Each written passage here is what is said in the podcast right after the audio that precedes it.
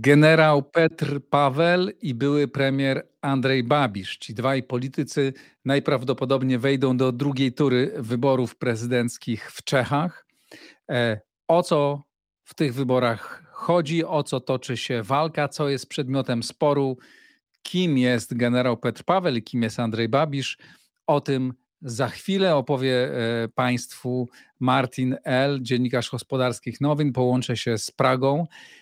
Dziękuję wszystkim tym, dzięki którym te programy mogę prowadzić. Serdecznie dziękuję wszystkim patronom i bardzo serdecznie namawiam do wspierania Układu Otwartego. To dzięki Wam, patroni, mogę prowadzić tyle rozmów na tak różne tematy. Dzięki serdeczne i już łączę się z Pragą.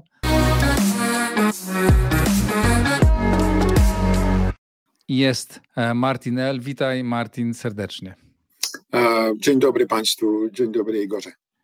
Rozmawiamy przed godziną siedemnastą w sobotę, kiedy znane są wyniki bodajże dziewięćdziesiąt, z dziewięćdziesięciu siedmiu procent obwodów wyborczych, to prawda?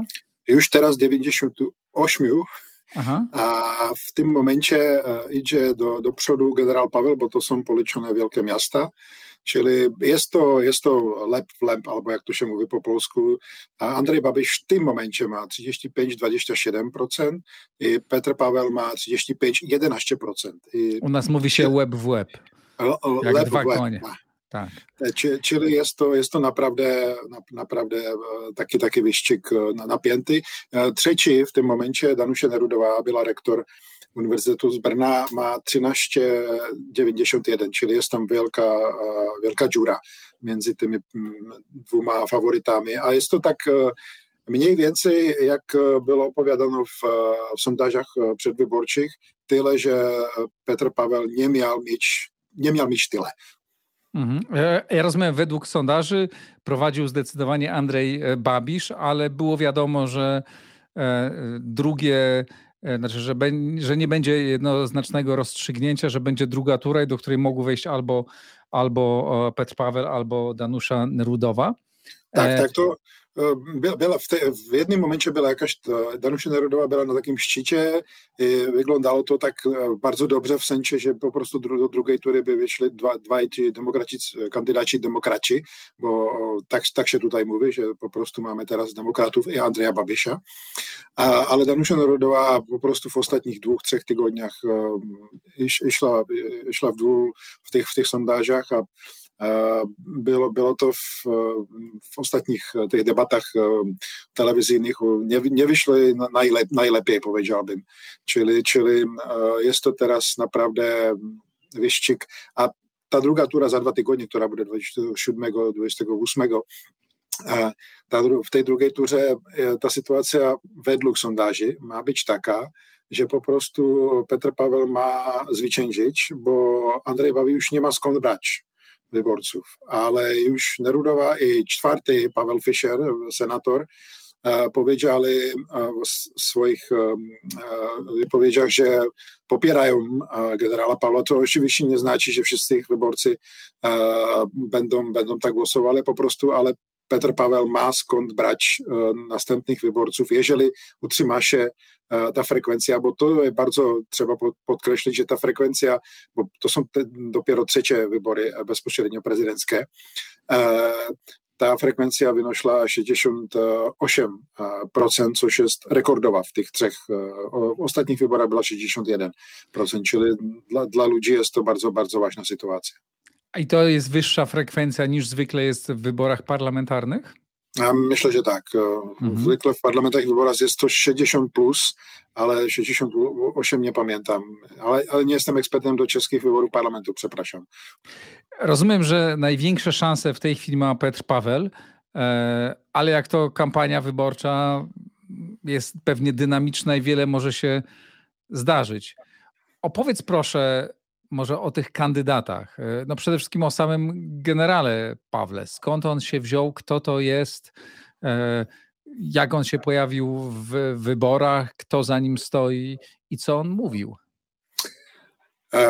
Skąd zacząć? Generał Paweł, bo to był największy temat krytyczny wobec, wobec generała Pawła, jest to, że on rozpoczął swoją karierę w latach osiemdziesiątych.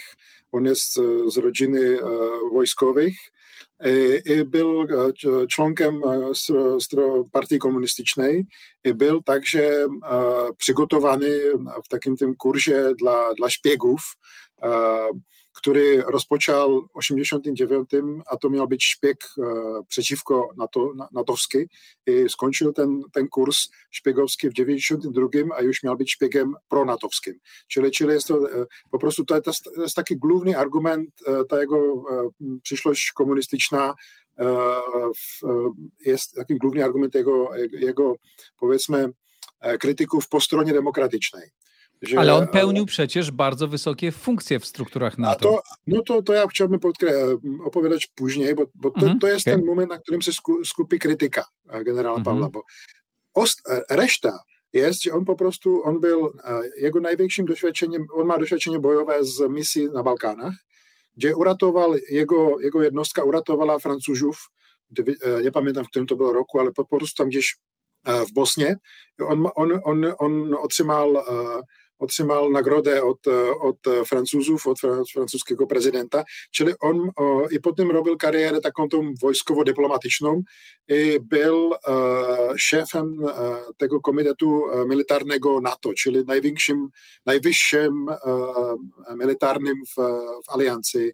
E, czyli i był, oczywiście był szefem sztabu, sztabu wojsk czeskich, i potem robił tą karierę międzynarodową, czyli ma doświadczenie międzynarodowe, ma doświadczenie bojowe, jest w stanie dogadać. On na przykład po, po, po aneksji Krymu, on dogadywał tą, tą komunikację między NATO, między wojskami NATO i między wojskami rosyjskimi, w sensie takim tym, co teraz robimy. Czyli on ma doświadczenie i jest bardzo krytyczny wobec, wobec Rosjanów.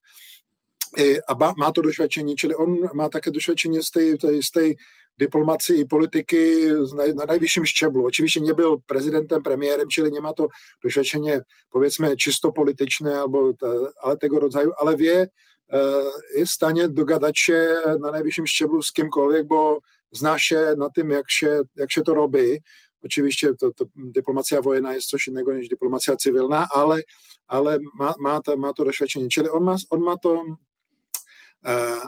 Te, tego rodzaju doświadczenia i on zrobił bardzo, bardzo sprawną rzecz w ostatnich latach, kiedy on był, on się, był pensjonowany jako wszyscy wojsko, wojskowi parę lat temu, po prostu po, koń, po końcu służby skończyła mu się e, służba wojskowa i on e, rozpoczął z jednym ze swoich przyjaciół, o, o którym później omówię trochę, rozpoczęli taką, tak, taką serię debat po regionach w Czechach, żeby po prostu generał Paweł był rozpozna, rozpoznawalny dla przeciętnego Czecha.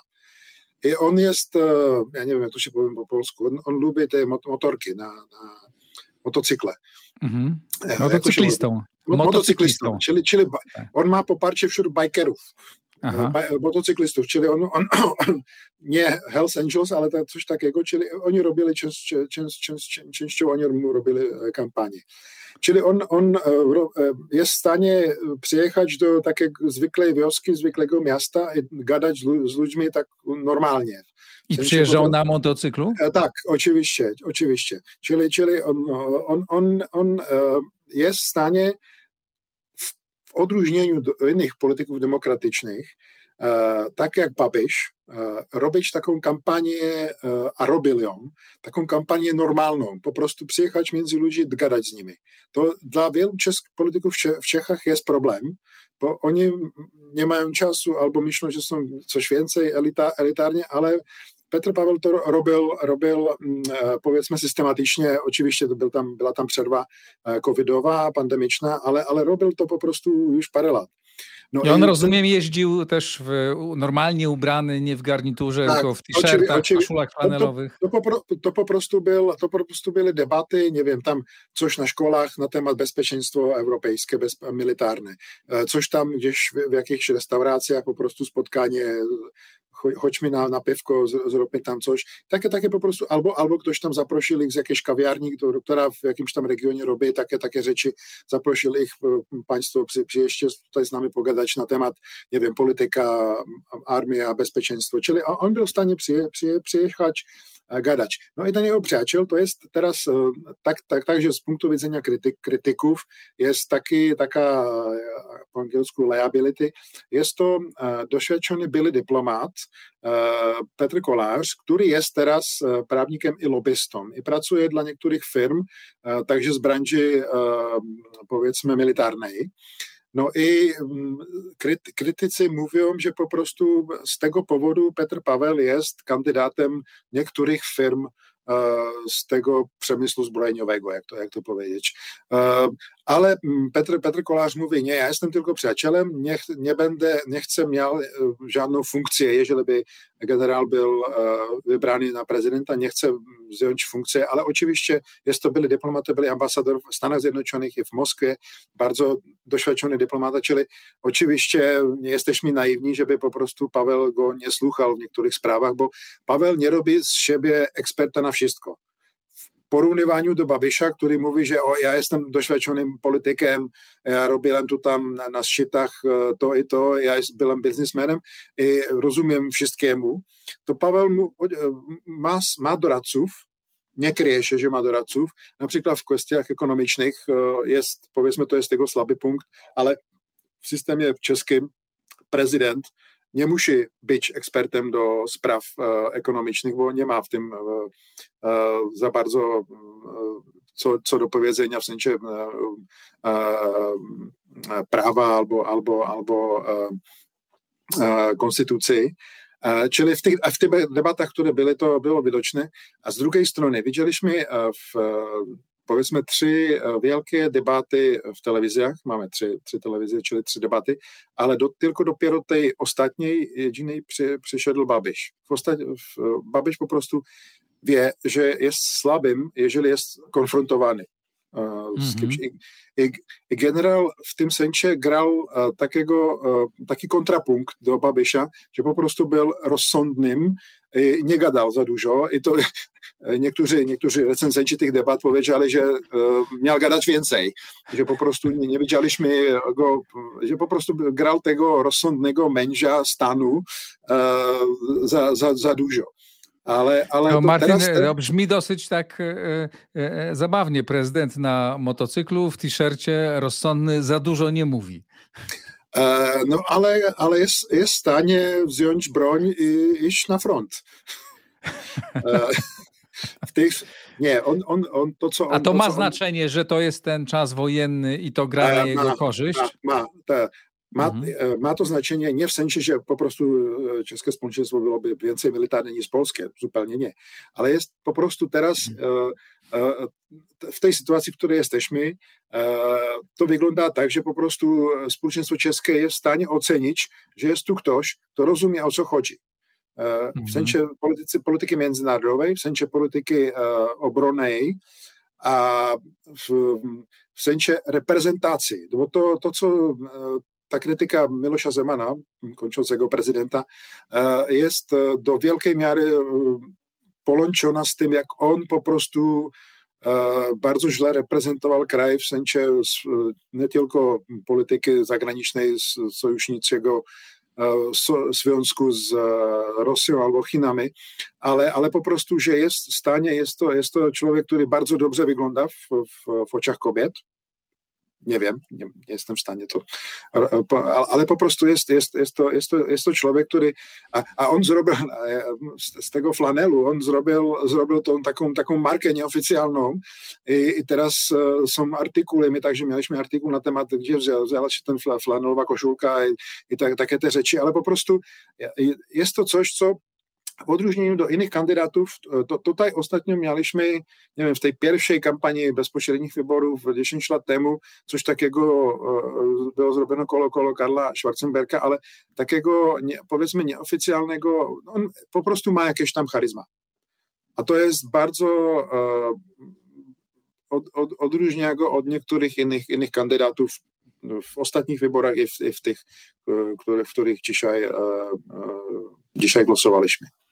Powiedz, Martin, skąd on się wziął w polityce? No bo jak się startuje w wyborach prezydenckich i ma się pieniądze na kampanię, i no trzeba mieć jakieś zaplecze. Jakby kto go, kto go wypchnął, kto za nim stoi i w jakiej on jest relacji z obecnym obozem rządowym czy też opozycyjnym. Jak rozumiem, on nie jest, to nie jest kandydat wrogi obecnemu obozowi rządzącemu we, w, w Czechach. Skąd on się wziął? Ja myślę, że po prostu tego przyjaciel Petr Kolář go po prostu, a inni przyjaciele go po prostu namówili, że jak on skończył tą swoją karierę morską, był za młody, żeby przyjść na, iść na pensję i, i, i o, z tego, co ja słyszałem, po prostu um, było szukane jakiegoś kandydata przeciwko Zemanowi i potem przeciwko Babišowi. No i trzeba znaleźć, było szukano w sensie te środowiska demokratyczne, nie tylko partie, ale po prostu różne organizacje pozarządowe, po prostu szukając i robiąc tych ludzi z tych kandydatów. To samo, tak możemy mówić o Danuši Nerudowej, która jest więcej liberalką, czyli, czyli ma trochę inne poparcie, ale już powiedziała, że w drugiej rundzie poparcie dla generała. Dzisiaj spotkamy się, umówimy się i co, co, co, co, co, co dalej. Czyli ale on nie jest kandydatem partyjnym. Nie, nie, nie, nie, nie, nie, nie, nie jest kandydatem partyjnym. Ta rządząca koalicja, to jest pięć partii, nie była w stanie jakiegoś swojego kandydata przedstawić i ona poparła trzech kandydatów. Ona mówiła, jest tutaj trzech kandydatów, wśród tych dziewięć, dziewięć ich było. Jest tutaj, są tutaj trzy kandydaci, których, których popieramy, dla których namawiamy naszych wyborców, żeby po prostu ci więcej konserwatywni, ci mniej konserwatywni, ci liberalni, bo Pavel jest, powiedzmy, radykalny środek.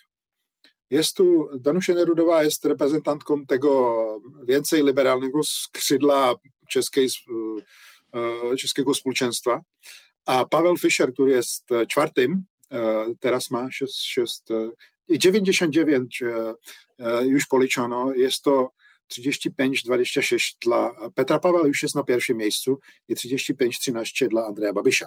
Czyli, ale jest to, jak to powiesz? Lep w lep? Lep w lep. Web, web, web w web. Czyli, czyli o, o, te partie nie robiły tą kampanię. Oni po prostu powiedzieli, że ma, mamy tutaj trzech kandydatów, dla których po prostu wybierzcie siebie, możecie głosować. W trakcie tej kampanii w ostatnich tygodniach to wyglądało tak, że naprawdę jest to Andrej Babiš, bo on ma bardzo mocno, mocno zdefiniowaną swoją grupę wyborczą, ale bardzo ciężko do niej coś dołącza z zewnątrz. A z drugiej strony są tutaj dwa kandydaci, Petr Pavel i Danuše Nerudová, którzy w, w pewnym momencie byli tak na, na, na tym samym poziomie popar, poparcia. Była, była, była tam jeden albo dwa, dwa dwie badania, gdzie Danuše Nerudová była na pierwszym miejscu. Ale już to, to już było przed, przed świętami. No i po prostu ten, czeskie prawo jest takie, że po prostu ten, jest tam jakiś komitet wyborczy, który może mieć dziewięćdziesiąt milionów wydatków na kampanię wyborczą i musi ich zebrać. Czyli była tutaj kampania i trzeba powiedzieć, że kandydat może kandydować na prezydenta, jeżeli ma najmniej pięćdziesiąt tysięcy podpisów obywateli, albo dziesięć podpisów albo senatorów, albo posłów. No i Andrej Babiš miał swoich posłów i Petr Pavel i Danuše Nerudová mieli swoich obywateli. Dziesiątki tysięcy poparcia. Czyli oni robili tę kampanię zbierając te, te podpisy. Czyli i jest mu zarzucano, że po prostu poza, poza nim są niektóre, niektóre firmy, ale na, na przykład są tutaj niektórzy czescy biznesmeni przesłali pieniądze do, do niektórych kandydatów, nie tylko do jednego, ale do więcej kandydatów, ale byli tacy, którzy po, po prostu przesłali pieniądze do, tylko do Pawła albo do Nerudowej. Czyli, czyli byli niektórzy biznesmeni, którzy otwarcie robili kampanię na, na rzecz Pawła albo Nerudowej. powiedziali, że nie tylko pieniądze, ale ja tutaj zrobię to, tutaj zrobię ta, tam, tam. Czyli, czyli, czyli Petr Pavel, jest mu zarzucano poprzez tego, tego jego przyjaciela Petra Koláře, że jest poza nim jedna z firm zbrojeniowych S A P, która produkuje, która produkuje Gripeny, bo teraz lotnictwo czeskie decyduje się, jeżeli kupić F trzydzieści pięć albo, albo Gripeny, i, i może być, że niektóre, niektóre firmy coś z tego będą korzystały, ale wygląda to tak, że oczywiście Petr Pavel będzie wyrażał swoje poglądy na ten temat, ale wiesz co, Igor, że tutaj było zrobione wszystko, żeby ze, ze wszystkich stron, nie tylko ze strony Babiša, ale także ze stron innych kandydatów, żeby po prostu Pawła potępić. I, i moje wrażenie jest takie, że teraz jesteśmy przed drugim, drugą rundą i wszystko rozpoczyna się od, ponownie. Już, już Petr Paweł powiedział, że to jest druga, druga połowa tego meczu. Że, że po prostu jesteśmy na starcie i rozpoczynamy ponownie, że to nie jest zwycięstwo. A, a, a oni będą teraz robili, ale w sensie, że po prostu bardzo ciężko. Ja nie umiem siebie wyobrazić, bo oczekiwaliśmy w tym tygodniu, że Babiš zrobi jakieś tam czarne P R, że coś tam wyciągnie ktoś. Nikt niczego nie, nie wyciągnął. Moje wrażenie jest, że już było wyciągnięte wszystko, co było możliwe, w sensie Pawła i jego, jego przeszłości komunistycznej, powiedzmy to tak. A on, on, się, on nie ubiegał od tego tematu. On po prostu... ten to, to, A jak on tłumaczył swoją, swoją działalność w partii? Bo przecież on nie no. tylko był członkiem, ale rozumiem, że on też pełnił funkcję. Był tam sekretarzem jakiegoś komitetu. On, on, on powiedział, że po prostu on znalazł się w tym systemie i nie znał możliwości innych systemów. A się po prostu nie miał tą możliwość, ale się po prostu jak w momencie, kiedy się ten system zmienił, to robił wszystko na rzecz tego nowego, demokratycznego systemu, a że, że po prostu że, że nie uciekał tego, że on jest z tej rodziny militarno-komunistycznej, że po prostu nie miał, nie miał tej możliwości, jak skąd się do, dowiedzieć, co... co Tak, tak, w tym sensie to, to, to tłumaczył. No, w Polsce oczywiście... towarzysz Gierek też był niedoinformowany. E, je, tak, ale powiedzmy to tak, że po prostu Paweł w latach dziewięćdziesiątych w misjach na Balkanach swoje życie stawiał na rzecz obrony tego systemu. Ja rozumiem, że dla za- świata zachodniego, zwłaszcza dla Paktu Północnoatlantyckiego, to jest człowiek dziś wiarygodny. Tak.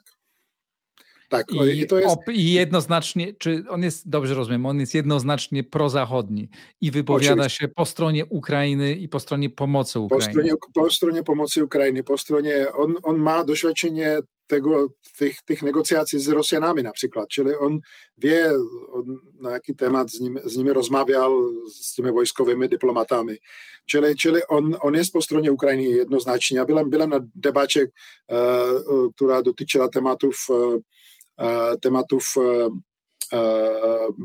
bezpieczeństwa i polityki zagranicznej i tam po prostu, tam nie było Babiša, ale wszyscy, reszta kandydatów oprócz, oprócz Jaroslava Bašty, który jest z dru- zupełnie z drugiej strony, wszyscy opowiadali się, że poparcie dla Ukrainy trzeba, trzeba wytrzymać, że, że trzeba po prostu stawiać się nacisku Rosji. Czyli tu, w tym sensie tutaj nie mamy, tam, tam problem jest Babiš w tym, w tym sensie. Babiš, żeby po prostu otrzymał nowych wyborców, w moim wrażeniu on będzie, będzie się teraz wypowiadał tak niejednoznacznie, żeby po prostu ci ludzie z tego prawego, prorosyjskiego ugrupowania dla niego głosowali, bo on nie ma po prostu skąd wziąć więcej wyborców.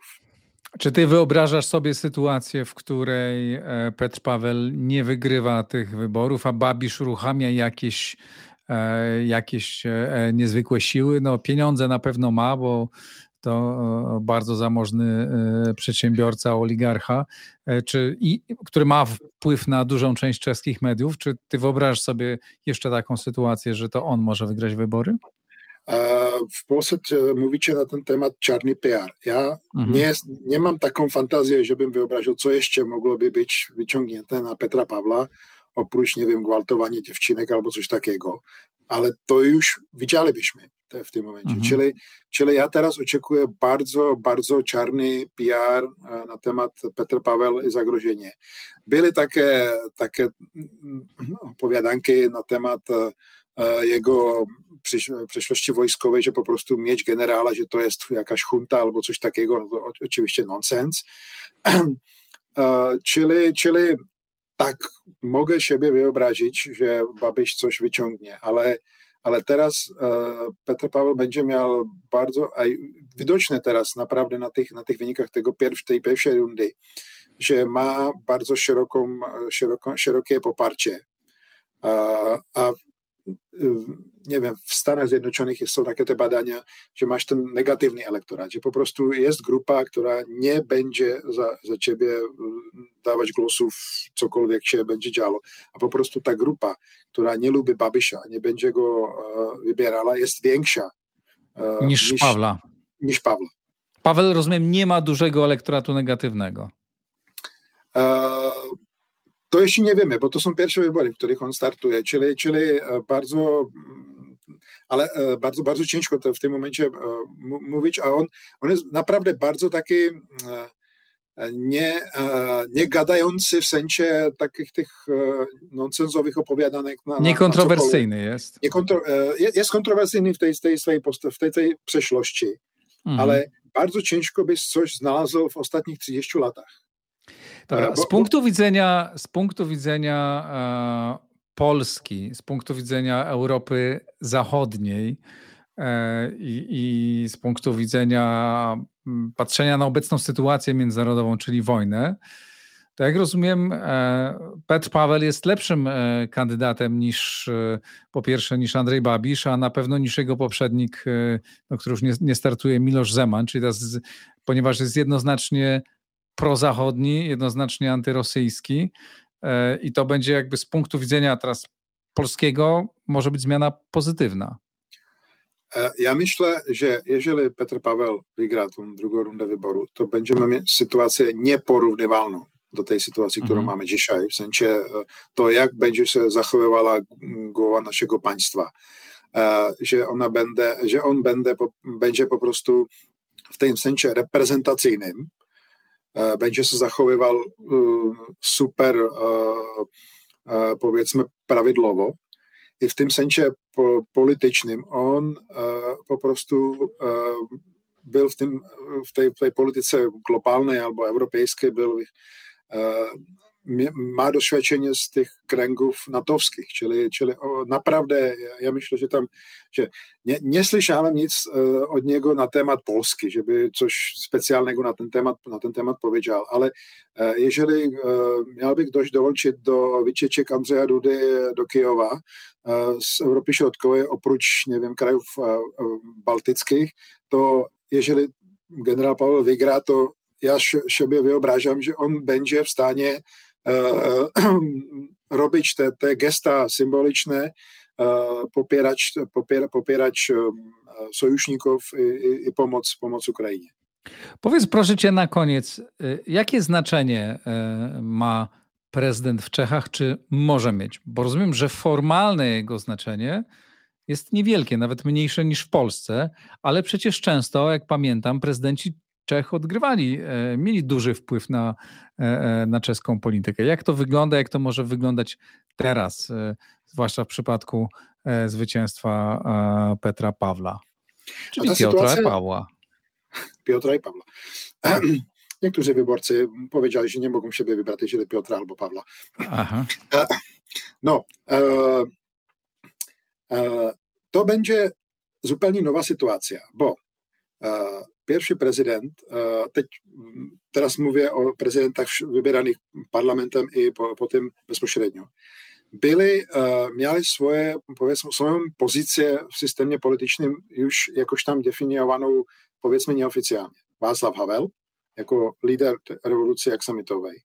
Potom Václav Klaus byl premiér, který měl, měl svou pozici. I potom Miloš Zeman, který vručil, tak povedzme, z, z, do, do politiky po dziesięciu latach gdzieś tam a w lasach. Čili, čili věděliśmy, gdzie oni są, co, oni, co, co oczekiwać od nich w sensie politycznym i, i ludzkim. Petr Pavel nie jest definiowany politycznie. W sensie, że po prostu nie wiemy, jak on może się zachowywał w niektórych sytuacjach, nie wiem, albo krytycznych, albo po prostu po wyborach, jeżeli on, bo, bo prezydent w Czechach daje mandat do tworzenia rządu zwycięskiej stronie albo komukolwiek. A to było wszystko debatowane w tych, tych debatach przedwyborczych. I on po prostu powiedział, że to, co on chce wrócić, jest jakaś przewidywalność w sensie utrzymania, uh, utrzymania uh, tych reguł, które są po prostu na papierze, w tym konstytucję. Bo Miloš Zeman, specjalnie Miloš Zeman, był w stanie jakoś tam uh, robić z tej konstytucji taką gumę, którą naciągał w tym kierunku albo w innym kierunku. A, a ja myślę, że generał Paweł będzie grał rolę takiego nie za bardzo gadającego, ale de, e, e, powiedzmy e, guardiana tej, tej, tej konstytucji w sensie takim nie militarnym, ale powiedzmy gramy według reguł. Te, te reguły trzeba jakoś dotrzymywać. Czyli nie wiemy, jak to będzie w sensie jego stosunków do partii politycznych, bo, bo zawsze wiedzieliśmy, jakie stosunki ma Miloš Zeman z którą partią, bo to było zawsze kwestia osoby, oso, bo Miloš Zeman by, był kierowany do wielkiej miary w swojej polityce zemstą osobistą. To był jego po prostu cyniczny rys charakterowy. Petr Pavel nie ma tych stosunków osobistych na scenie czeskiej, przynajmniej o nich nie wiemy. Czyli on może, może odegrać, a to nie wiem, jeżeli to jest plus albo minus, tą rolę takiego więcej neutralnego gracza, jeżeli, mm-hmm. będzie, jeżeli będzie oczywiście wybrany w, te, w tej drugiej rundzie. Czyli to, Jesz... to jest takie, takie, takie moje poczucie tej, tej sytuacji. Okay. Jeszcze pytanie dodatkowe. W naszej poprzedniej rozmowie, która cieszyła się niezwykłą popularnością, rozmawialiśmy o, o, o Królowcu. Czy Petr Pavel jako były generał wypowiedział się na temat zdobycia Królowca, czy uważa jednak, że to należy oddać Polsce? E, nie pamiętam tego, muszę szczerze powiem, musiał, musiałbym gdzieś tam poszukać, ale e, bo parę razy spotkałem go, to myślę, że on ma te poczucie tego humoru takie, że coś na ten temat oczywiście powiedział, ale musielibyśmy poszukać, bo ten temat już zupełnie już jest martwy w, w czeskim społeczeństwie. Aczkolwiek, aczkolwiek widziałem na jednym... E, Na, na Twitterze, że Królowiec także głosuje w wyborach prezydenckich. Czyli, czyli, czyli. Te, temat się wypalił, ale płonął bardzo, bardzo intensywnie też tutaj w Układzie Otwartym. Martin, bardzo serdecznie Ci dziękuję. Pozdrawiam Ciebie i pozdrawiamy Pragę. Ja Ci dziękuję za zaproszenie do Twojego. Gratulacje do Twoich wyników. A, dziękuję bardzo, o, o, miło to słyszeć, chociaż ja w wyborach nie startuję i nie mam, nie mam zamiaru, ale dzięki, dzięki Martin serdecznie, pozdrawiam Cię bardzo.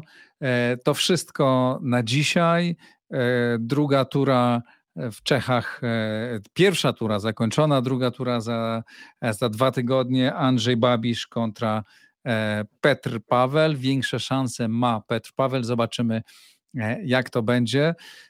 Dziękuję bardzo.